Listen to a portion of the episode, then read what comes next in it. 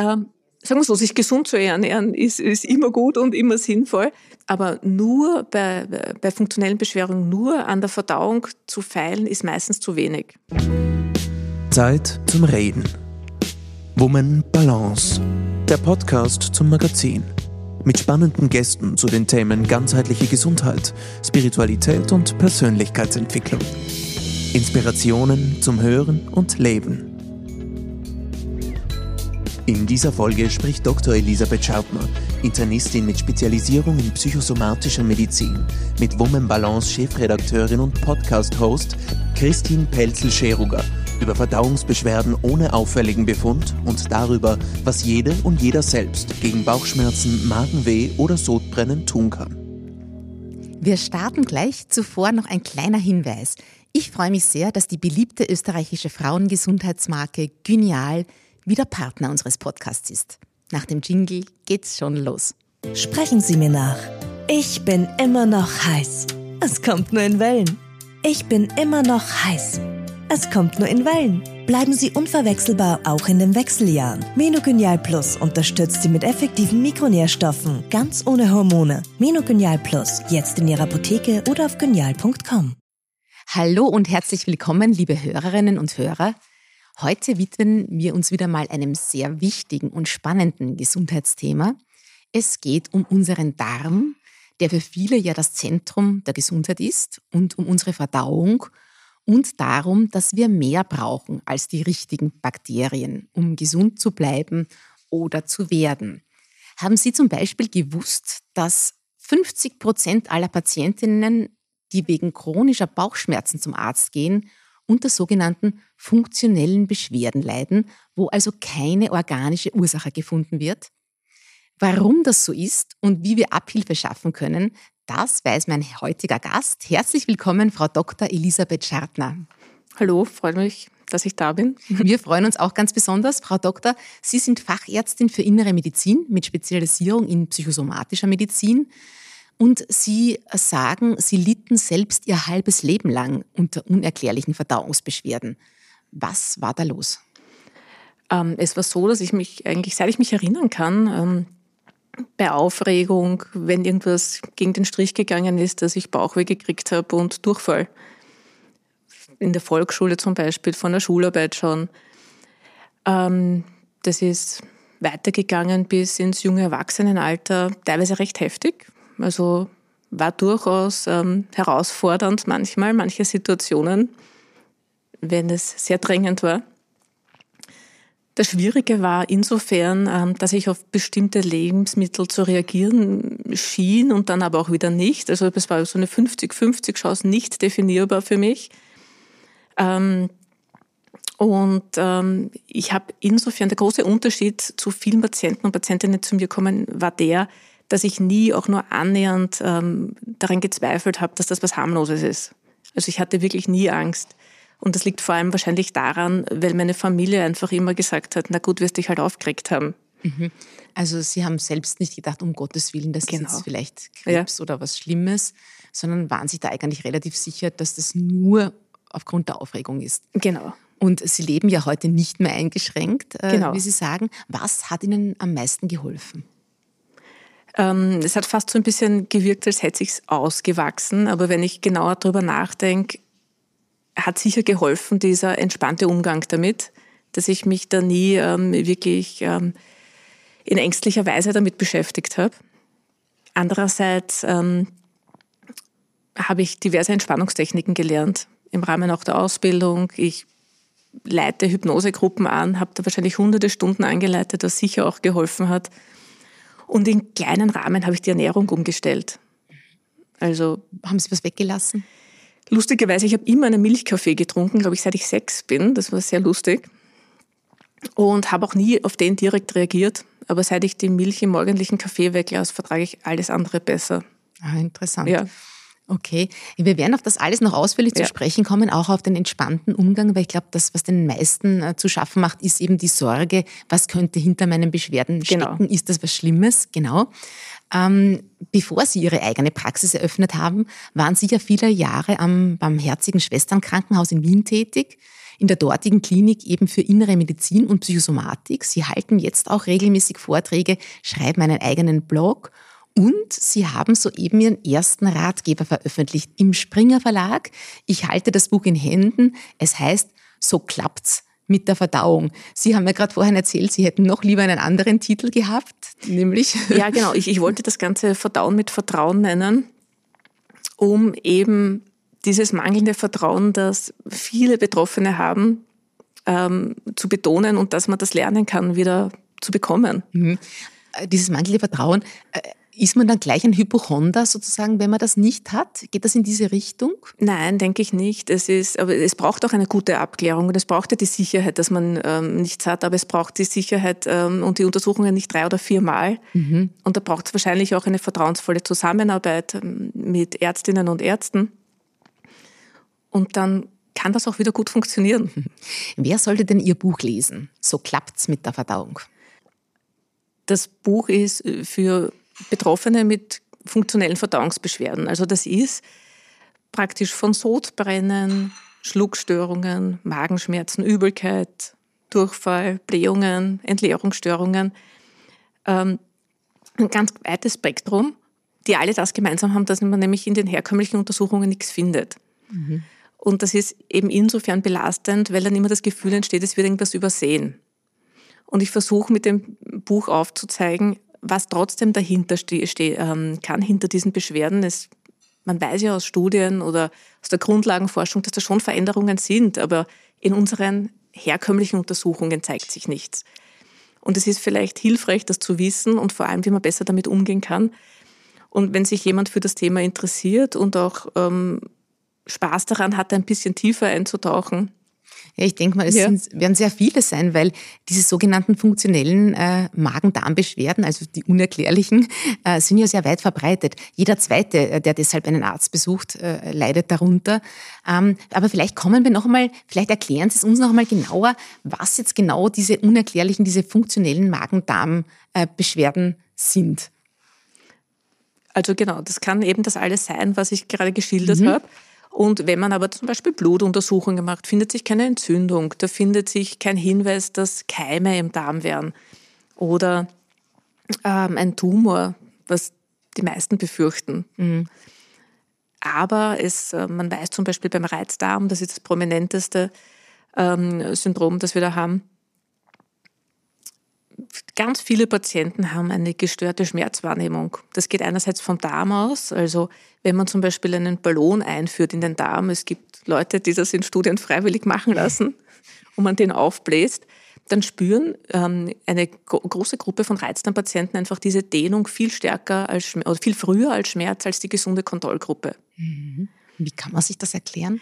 Ähm, dass einerseits in der Darmschleimhaut Veränderungen sind, mehr Nervenzellen drinnen, Andererseits aber auch das Gehirn. Also es geht auch vom Gehirn aus, dass ähm, wir wissen, wenn man negative Emotionen hat wie Ängste, Sorgen, Wut, Trauer, dass das Gehirn Nervenbotenstoffe ausschüttet und sozusagen richtig das Tor aufmacht für körperliche äh, Symptome, die stärker gespürt werden oder überhaupt gespürt werden. Mhm. Und das kann man dann selbst beeinflussen, dass man das dann weniger spürt?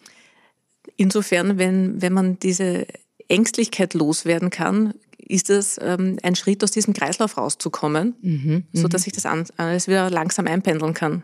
Darauf kommen wir auf jeden Fall noch zu sprechen, wie man das machen kann. Ähm, diese funktionellen Beschwerden sind ja generell sehr häufig, die betreffen nicht nur Magen-Darm-Probleme. Ähm, ich glaube, bis zu einem Drittel aller Leiden, äh, weshalb man einen Arzt aufsucht, sind funktioneller Natur. Äh, was, was, was wären das noch abseits von, von Magen-Darm-Problemen? Was sind denn da die häufigsten? Ganz viele Dinge, die jeder von uns immer wieder hat. Ja. Sei das, dass man ähm, mal kurz Kopfweh hat, dass irgendwo was weh tut. Aber es sind auch durchaus chronische Schmerzen, die funktionell sein können. Es kann Gefühl sein, dass man nicht durchatmen kann, Herzrasen, Schwindel, Müdigkeit, Erschöpfung. Mhm. Also ganz viele Dinge, die viele von uns auch kennen und die, wenn es uns gut geht, auch nicht länger Beachtung finden und einfach wieder verschwinden. Mhm. Aber das kann sich natürlich auch dann chronifizieren. Mhm. Ja, und oft fühlen sich die Patienten dann ja sehr verunsichert, weil sie auch von der Medizin nicht ernst genommen ja. werden. Weil, wenn man nichts nachweisen kann, dann heißt es, sie haben nichts äh, und der Patient oder die Patientin leidet aber trotzdem. Ähm, warum ist es eigentlich so, dass sich gerade bei Bauchbeschwerden äh, so häufig keine Ursache finden lässt? Mal generell, weil bei Bauchbeschwerden überhaupt häufig sind, vermutlich. Mhm. Ja. Und wenn man sich das anschaut, was da alles ähm, reinspielt, damit die Verdauung gut funktioniert, das sind ja nicht nur Verdauungsorgane, das ist im Magen-Darm, das lernen wir in der Schule, gehört zur Verdauung, aber da ist ganz viel mehr dahinter. Damit das gut funktioniert, brauchen wir ein gut eingespieltes Immunsystem zum Beispiel. Also das ist ja eigentlich hochkomplex. Wir essen keine sterile Nahrung, das sind Keime, die müssen einerseits abgetötet werden, andererseits die Darmflora, die uns gut tut, muss beibehalten werden. Wir nehmen Fremdeiweiß zu uns als Nahrungsmittel, worauf wir nicht reagieren sollten mit einer Allergie. Es ist schon sehr schwierig, mhm. was da unser Immunsystem eigentlich macht. Und damit das gut funktioniert, ähm, ist auch ähm, ähm, wichtig, wissen wir, dass schon in der Kindheit eine gute Darmbakterienzusammensetzung aufgebaut wird. Das steht in ganz engem Zusammenhang. Was äh, sollte man den Kindern zum Essen geben, damit das passiert?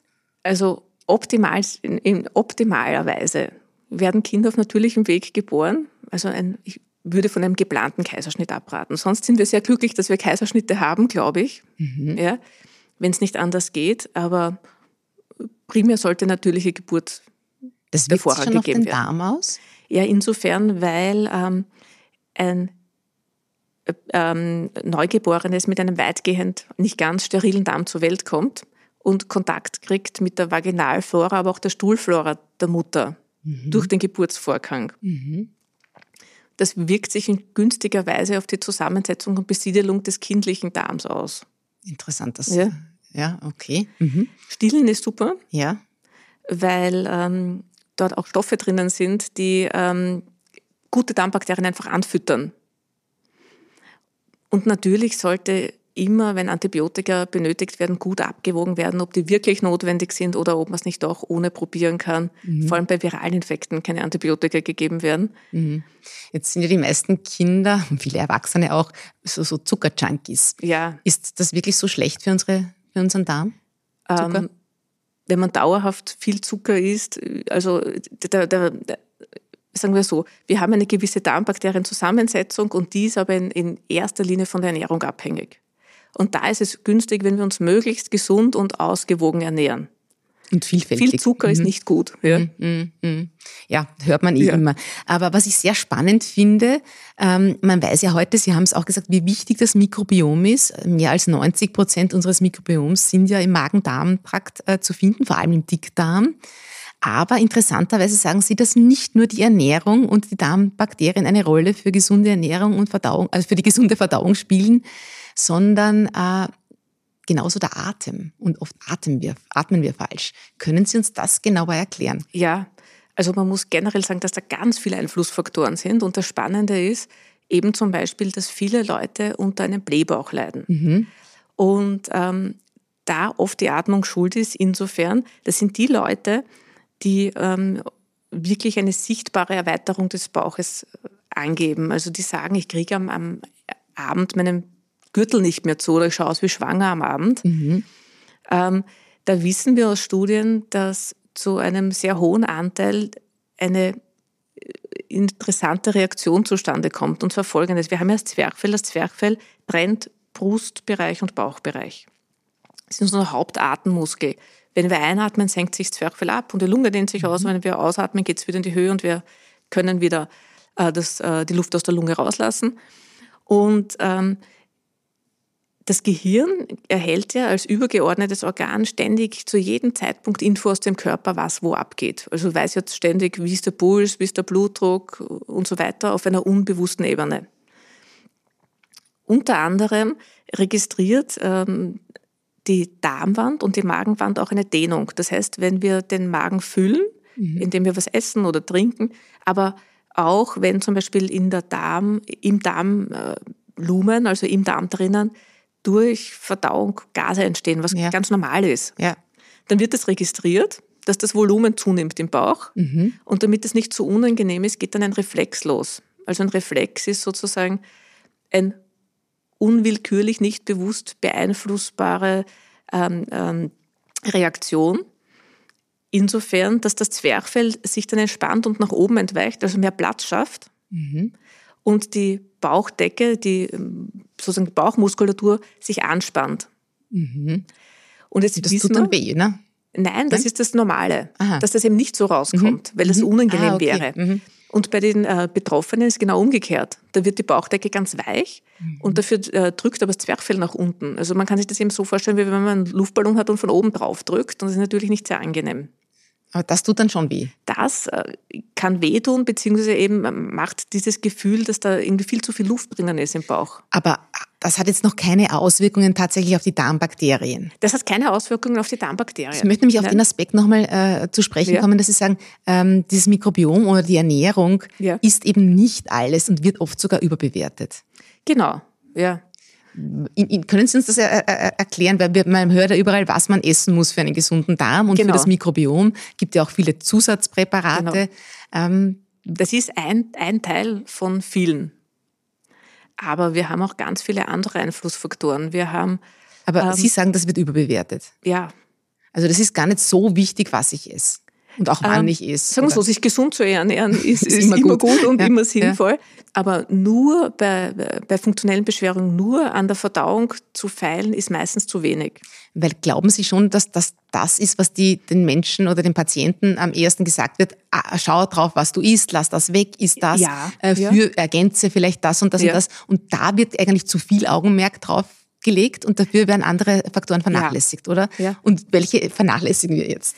Ähm, wir vernachlässigen zum Beispiel, welchen Einfluss Stress hat. Mhm. Ja, wir wissen, ähm, dass Stressfaktoren, ähm, chronischer Stress über längere Zeit, aber auch, äh, wenn es einfach zu hoch ist, die Anforderungen auf Dauer, dass unser autonomes Nervensystem, also dieses unwillkürliche, hochfahrt, das System. Und dass das generell zu Veränderungen im Körper führt. Wir haben auch äh, Hormone, Stresshormone, die direkt auf den Magen-Darm-Trakt einwirken. Also wir haben ähm, bekannte Stresshormon Cortisol. Und eine Vorstufe davon wird im Gehirn produziert und diese Vorstufe zum Beispiel kann direkt am Magen wirken. Bewirkt im Magen direkt eine Darmlähmung. Das ist dann, wenn wir aufgeregt sind und einfach kein Bissen runterkriegen. Mhm, mhm. Ja? Deswegen können auch manche Menschen, ich zähle da ja auch dazu, Ja. äh, wenn sie Stress haben, bringen sie keinen Genau, Bissen runter. genau. genau. Andere Ja. sind wieder die Stressesser. Genau, das ist unterschiedlich, weil manche gelernt haben, okay, wenn sie was zuführen, beruhigt das. Ja.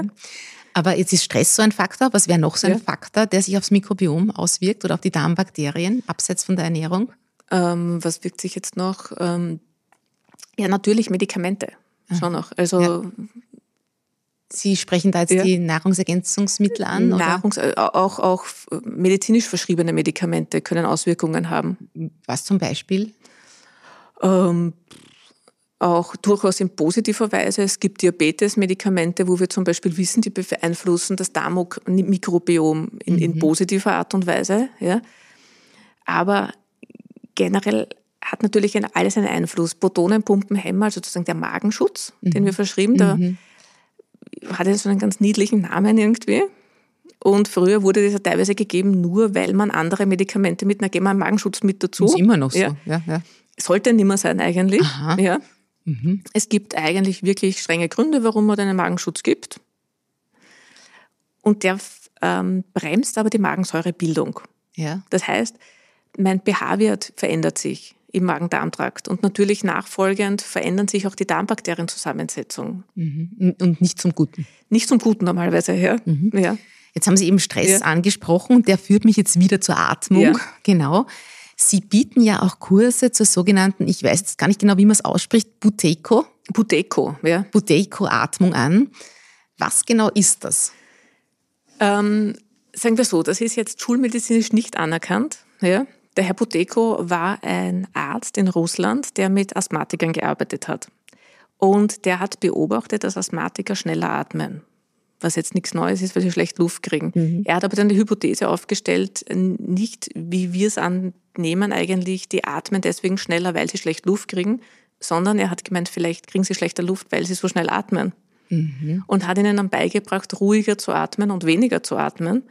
Und er hat ziemlich gute Erfolge gehabt. Und das wirkt sich auch auf den Darm aus. Ähm, ich biete das Buteco-Training teilweise bei diesen Fällen an, wo die Probleme haben mit der Zwerchfellatmung. Weil, wenn, wenn dieser Reflex, den wir vorhin besprochen mhm. haben, da muss man wieder eine entspannte Zwerchfellatmung lernen. Mhm. Können Sie uns das kurz beschreiben, wie kann, das geht? Also die Grundform, die bei den meisten reicht, ist äh, gerade hinsetzen. Mhm. Ich mache das jetzt gleich. Ja, ja. Genau. Mhm. Ähm, am besten so auf die Vorders, Vorderkante des Sessels, ja, nicht anlehnen. Schon, ja. Genau. Mhm. mhm. Ähm, wie wenn äh, eine Schnur am Hinterkopf in die Höhe zieht. Wir kennen so eine ganz gute Haltung. Eine Hand auf die Brust legen, eine Hand auf den Bauch legen, mhm. so überhalb, äh, oberhalb des Nabels. Und dann am besten vorne im Spiegel versuchen, so zu atmen, dass sich der, die Hand beim Brustkorb möglichst wenig bewegt. Und die untere Hand, die da über dem Nabel liegt, sollte beim Einatmen rauskommen mhm.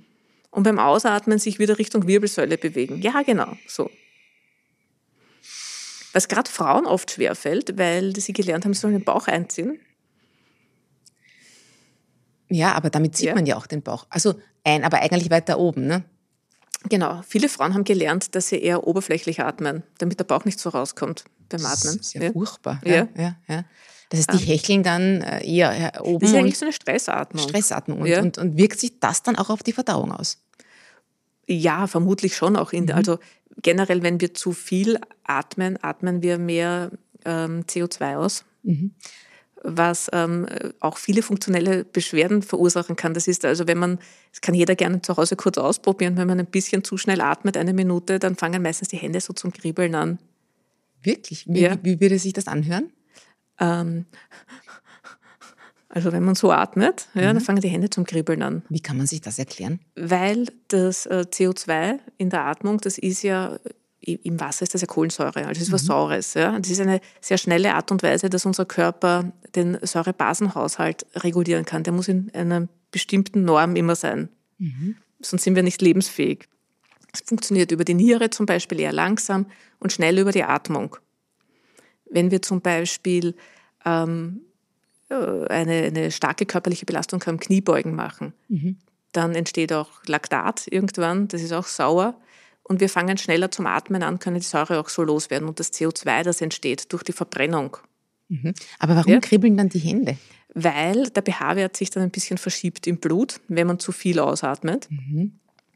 Und es, das Kalzium, das ist ein bisschen kompliziert, Kalzium ist wichtig an, an der Muskulatur und ähm, auch, auch für die Nervenzellen.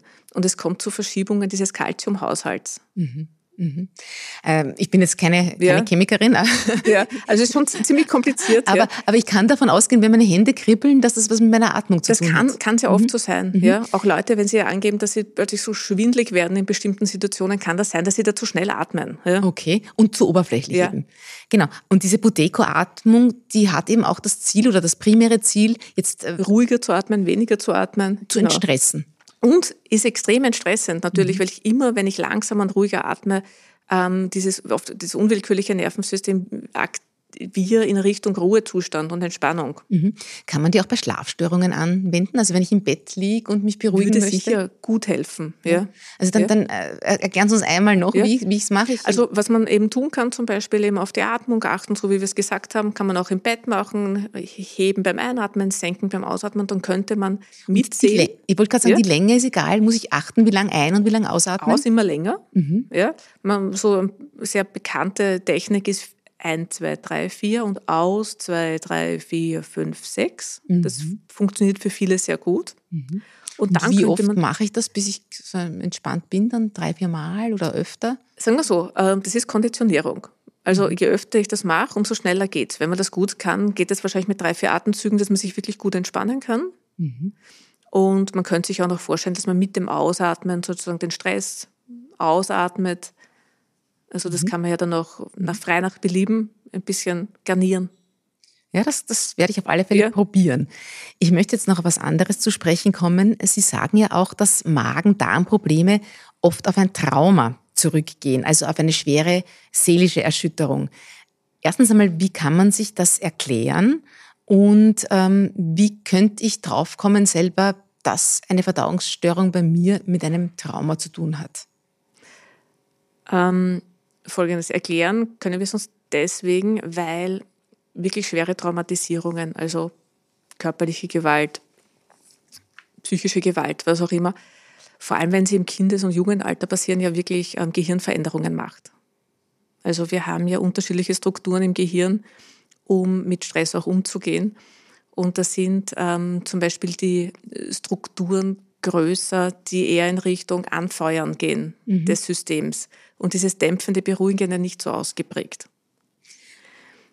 Aber wie, wie merken Sie das, wenn jetzt jemand zu Ihnen kommt mit, mit Magen-Darm-Beschwerden, mit funktionellen, äh, klären Sie da ab, ob ein Trauma vorliegt? Ich frage schon in die Richtung, ja. Und müssen das immer so ganz große Traumen sein, wie eben Gewaltanwendung, oder können das auch oft, ich weiß nicht, kleinere seelische Verletzungen sein, die uns ja allen widerfahren. Und gerade in der Kindheit, ich glaube, niemand ist ganz frei davon. Niemand ist ganz frei davon. Genau, ja. und bei manchen kann sich das eben auswirken, bei anderen nicht. Aber diesen auf die Schliche zu kommen, ist nicht so einfach, oder? Ist nicht so einfach. Und wir sind ja alle keine Maschinen, sondern reagieren alle anders. Das heißt, wir haben ja auch unterschiedliche Resilienz, wie wir umgehen können mit Stress. Das ist einerseits ja genetisch abhängig, ja.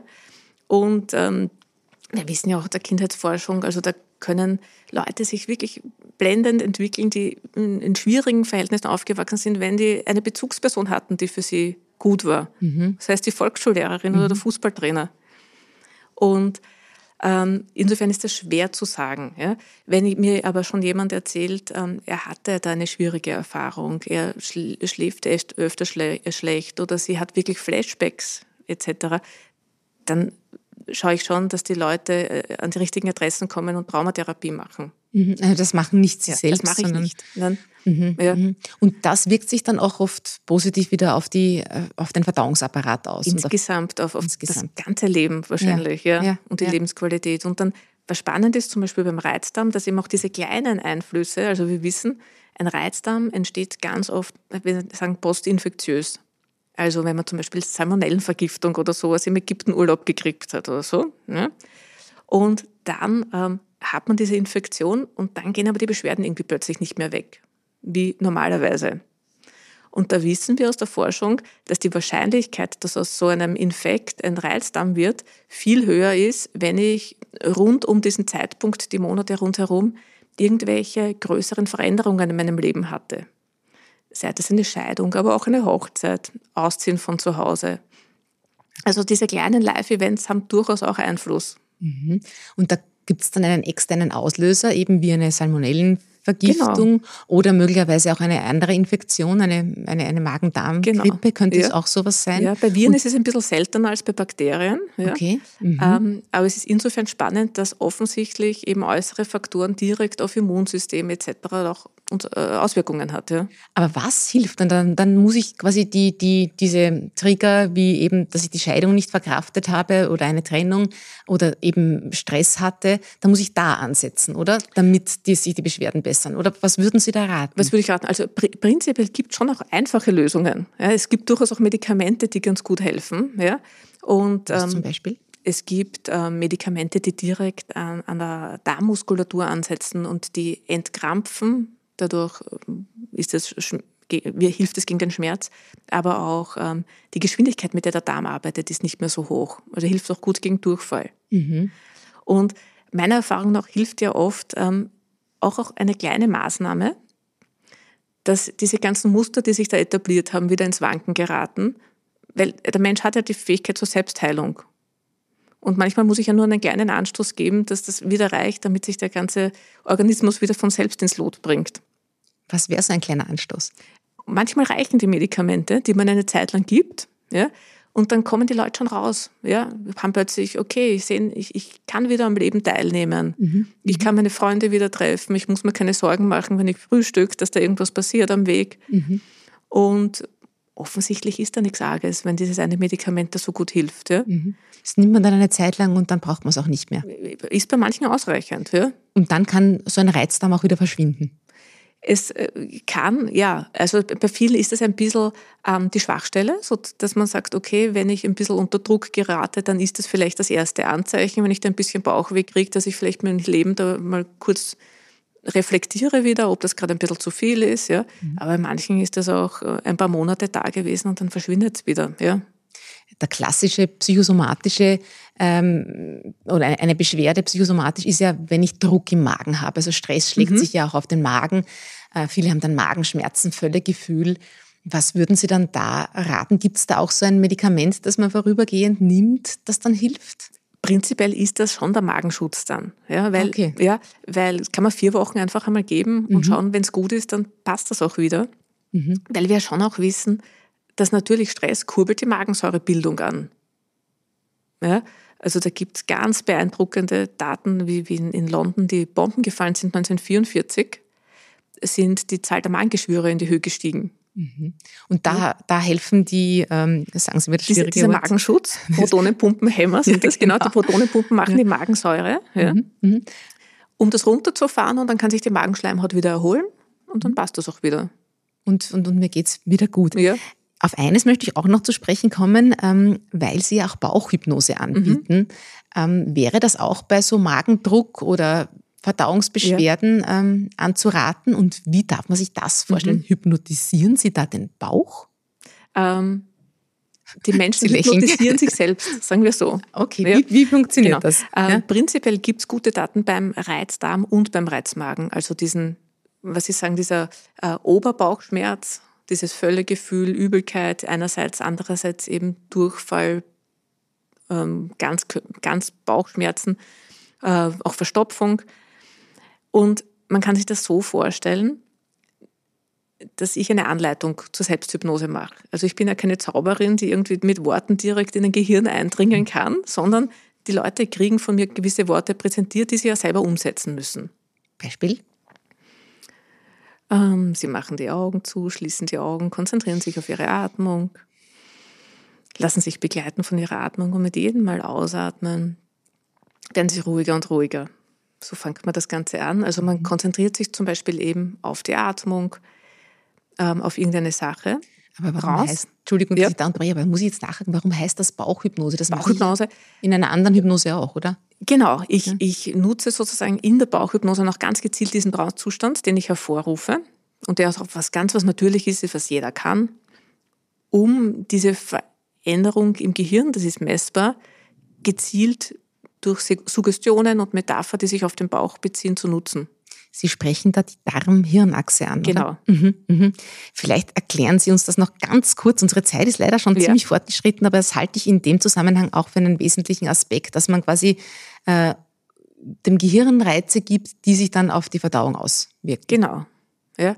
Ähm, wie gesagt, Darm ähm, und Hirn hat viele Verbindungen. Die Groß, der Großteil der Verbindung geht von unten nach oben. Das heißt, das Gehirn wird informiert über Sachen, die im Darm vor sich gehen. Man sagt ja, der Darm ist das zweite Gehirn. Ja. Schaut genau. auch ein bisschen so aus, ne? Ja, also es sind ganz viele Nervenzellen ja, im ja. Darm drinnen, genau. Und ähm, aber auch ähm, äh, es geht eben Info von oben auch nach, nach unten, eben zum Beispiel über dieses autonome Nervensystem, dieser Nervus vagus ist das ja mhm. bekannt, ja, mhm. der ähm, auch dämpfend zum Beispiel auf das Immunsystem wieder einwirkt. Mhm. Ähm, und eben die, die Darm- oder Bauchhypnose geht eben auch vom Hirn quasi in, in, und bewirkt die Entspannung dann im Bauch in der Bauchmuskulatur. Genau. Einerseits bewirkt einfach nur der Entspannungszustand, wie ich ihn bei jeder Meditation oder auch beim Atmen erreiche, schon eine Beruhigung. Aber es ist so, dass in der, also wenn ich da Gehirnströme messe in der Hypnose, sind, ist der bewusste Verstand ein bisschen äh, runtergefahren und diese ganzen Gehirnanteile, die eben mit dem Körper in Verbindung stehen, sind höher gefahren. Mhm. Und ich kann über eine Bildsprache wirklich Einfluss nehmen. Also man kann wirklich äh, den Darm sozusagen, die Darmtätigkeit verlangsamen. Auch den Magen? Äh, würde man nicht machen, weil ihm da schlecht wird wahrscheinlich, sondern ähm, man schaut eher, dass sich bei Übelkeit ist das Thema, dass sich der meistens zu langsam entleert. Mhm. Ja, schaut man eher, dass das, äh, gerade diese völlige Füllappetitlosigkeit eher, dass dem adäquaten Tempo sich wieder entleert. Und da, ja. das geht nicht mit Hypnose? Oh ja, es funktioniert gut. Beim Reizmagen auch, ja. Aber wann würden Sie jetzt sagen, brauche ich Magenschutzmittel? Ja. Und wann bin ich eher ein Fall für die Magen- oder Bauchhypnose? Prinzipiell versucht man schon die einfacheren Methoden zuerst und das ist üblicherweise den Magenschutz zu nehmen. Aber ich gehe auch nach Präferenz des Patienten und der Patientin natürlich. Mhm.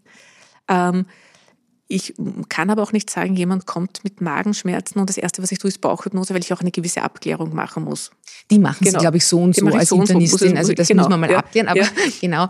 Ähm, und ähm, das heißt, ich habe dann zwei, drei Sitzungen in, in der, mit der Darmhypnose und dann kann ich es zu Hause selber machen. Das ich mache es in der Gruppe. Ja, in der ich mache es in der Gruppe mhm. acht, acht Wochen hintereinander, mhm. weil es ein guter Austausch auch ist. Mhm. Die Leute kriegen mit, dass andere auch betroffen sind. Und das und geht eben bei allen Magen-Darm-Beschwerden. Oder ähm, fast allen. Genau, also wirklich gut untersucht ist es für den Reizdarm. Mhm. Reizmagen funktioniert auch gut. Gibt ähm, kleine Untersuchungen auch für andere Erkrankungen. Ja. Aber es ist wirklich, also in meinen Augen ist es beim Reizdarm das effektivste. Ja. Das sind gute Erfahrungen ja. damit. Mhm. Ja, jetzt sind wir echt schon am Ende. Ich möchte Ihnen aber gerne noch, wenn ich Sie schon hier habe, ein paar generelle Tipps ja. zur Darmgesundheit entlocken, die man vielleicht noch nicht kennt. Also wir wissen ja, viel trinken kennt man, Bewegung ist gut für den Darm. Aber was können wir noch tun für ein gutes Bauchgefühl, Frau Doktor? Eigentlich ist es gar kein großes Geheimnis, muss man sagen. Also das, was Sie gesagt haben, ist eben die Grundlage. Ja? Und ähm, vielleicht ist es auch noch essentiell zu sagen, ähm, dass diese Info, die wir aus dem Darm ja bekommen, also das ist ja auch in ganz vielen Redewendungen, mir schlagt äh, was auf dem Magen, ist eine Laus über die Leber gelaufen etc. Ja? Also diese Regungen, die sich da tun, sind ja durchaus sinnvoll. Ja?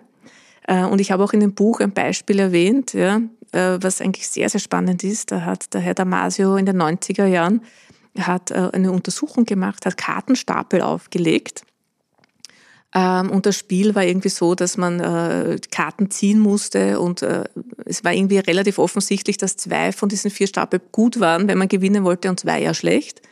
Und die Patienten haben das, oder die Klienten oder äh, äh, Probanden, die das gemacht haben, haben das meistens, weiß ich nicht, nach 25, zwischen 20 und 30 Versuche, da haben sie es bewusst verstanden, okay, der Stapel ist besser. Das richtig Spannende ist, dass sie die Hautleitfähigkeit gemessen haben. Mhm. Hautleitfähigkeit ist ein ähm, Stressmarker. Wenn wir mehr schwitzen, wird die Hautleitfähigkeit besser. Und äh, ungefähr äh, äh, doppelt so schnell hat das Unbewusste das schon gecheckt. Ja? Also wenn die dann in Richtung falschen Stapel gegriffen haben, ist die Hautleitfähigkeit angestiegen. Mhm. Das heißt, wir haben ja alle Erinnerungen, wenn man so Mustern abgespeichert. Ich habe schon gesagt, das Gehirn weiß auf einer unbewussten Ebene ja immer, was auch im Körper abgeht. Wir speichern alles, was wir erleben, auch mit Körpererfahrungen ab und haben ganz viel Wissen in uns drinnen. Das heißt, zu lernen, ein bisschen auf Körpersignale zu hören und aus dem Bauch kommt da irrsinnig viel, macht durchaus Sinn. Mhm. Ja, um gute Entscheidungen zu treffen, ist das auch notwendig. Ja, man sagt ja, ja die Entscheidungen aus dem Bauch heraus genau. treffen. Ja, ja. Ähm, das ist gut. Äh, aus Ihrem Buch haben Sie dann auch noch raten Sie zu sozialen Kontakten. Ja, das was, was schwierig ist, wenn man Bauchweh hat und Durchfall ja, hat, dass man ja. das aufrechterhält. Aber das wäre ein, ein Ziel, ja. Die, ein aktives Leben eben ja. führen, Stress vermeiden, das hatten wir schon, Gewohnheiten hinterfragen. Genau. Und Sie sagen, äh, neben gutem Schlaf sollte man so etwas wie einen Lebensscan machen. Ja. Was verstehen Sie darunter? Generell ab und zu zu hinterfragen, ähm, umgebe ich mich mit den richtigen Leuten die meiste Zeit. Also ich habe eine sehr, sehr nette Definition von Erfolg vor drei oder vier Jahren gelesen und die war so, Erfolg ist es, wenn ich möglichst viel Zeit mit Dingen und Leuten verbringe, äh, die mir gut tun und möglichst wenig mit Leuten und Dingen, die mir schlecht tun. Und das ist eine ganz andere Definition von Erfolg, als wir üblicherweise haben. Aber ich glaube, dass die uns gut täte uns und unserem Verdauungsapparat. Ja. Frau Doktor, vielen Dank. Wir Gerne. machen jetzt zum Schluss noch erstmals etwas ganz Neues. Mhm. Wir bitten nämlich jetzt äh, unsere Expertinnen, einen persönlichen Fragebogen auszufüllen. Ich hätte von Ihnen gerne fünf schnelle Antworten mhm. auf essentielle Fragen, und zwar in einem Satz, gar ja. nicht lange überlegen. Was bringt Sie aus der Fassung? Ähm, Rücksichtslosigkeit. Wie finden Sie Ihre Balance? Nach stressigen Zeiten mit Sport wenn ich etwas Aufregendes vor mir habe, mit einem guten Musikstück. Welche Musik mögen Sie? Zwischenfrage. Vor allem Singer-Songwriterinnen. Ah, ich auch. Ja. Noch eine Frage. Arbeiten Sie, um zu leben oder leben Sie, um zu arbeiten? Ähm, ich lebe, um unter anderem auch arbeiten zu dürfen, können. Ich mache das wirklich gern. Welches Foto auf Ihrem Handy löschen Sie nicht? Ähm, ich, ähm, mir ist wichtig, dass ich das äh, alles Wichtige irgendwie in mir gespeichert habe. Dann ist das Handy halb so wichtig. Und die letzte Frage, welchen Rat würden Sie Ihrem 15-jährigen Ich geben? Ähm, dass nicht unbedingt immer der ganz gerade Weg notwendig ist. Man kann auch ein bisschen links und rechts schauen und was ausprobieren. Wunderbar. Liebe Frau Dr. Schadner, vielen Dank für die spannenden Einblicke ins Thema Darmgesundheit, für die vielen Anregungen zu einem besseren Umgang mit Verdauungsbeschwerden. Ich bedanke mich auch bei unseren Hörerinnen und Hörern fürs Zuhören. Bleiben Sie gesund, bis zum nächsten Mal. Da geht es dann um neue Sichtweisen zum Thema Anti-Aging. Auf Wiederhören und bis bald. Danke für die Einladung. Wenn Ihnen diese Folge gefallen hat, hinterlassen Sie gerne einen Kommentar. Wir freuen uns außerdem, wenn Sie unseren Podcast abonnieren und weiterempfehlen. Vielen Dank und auf Wiederhören.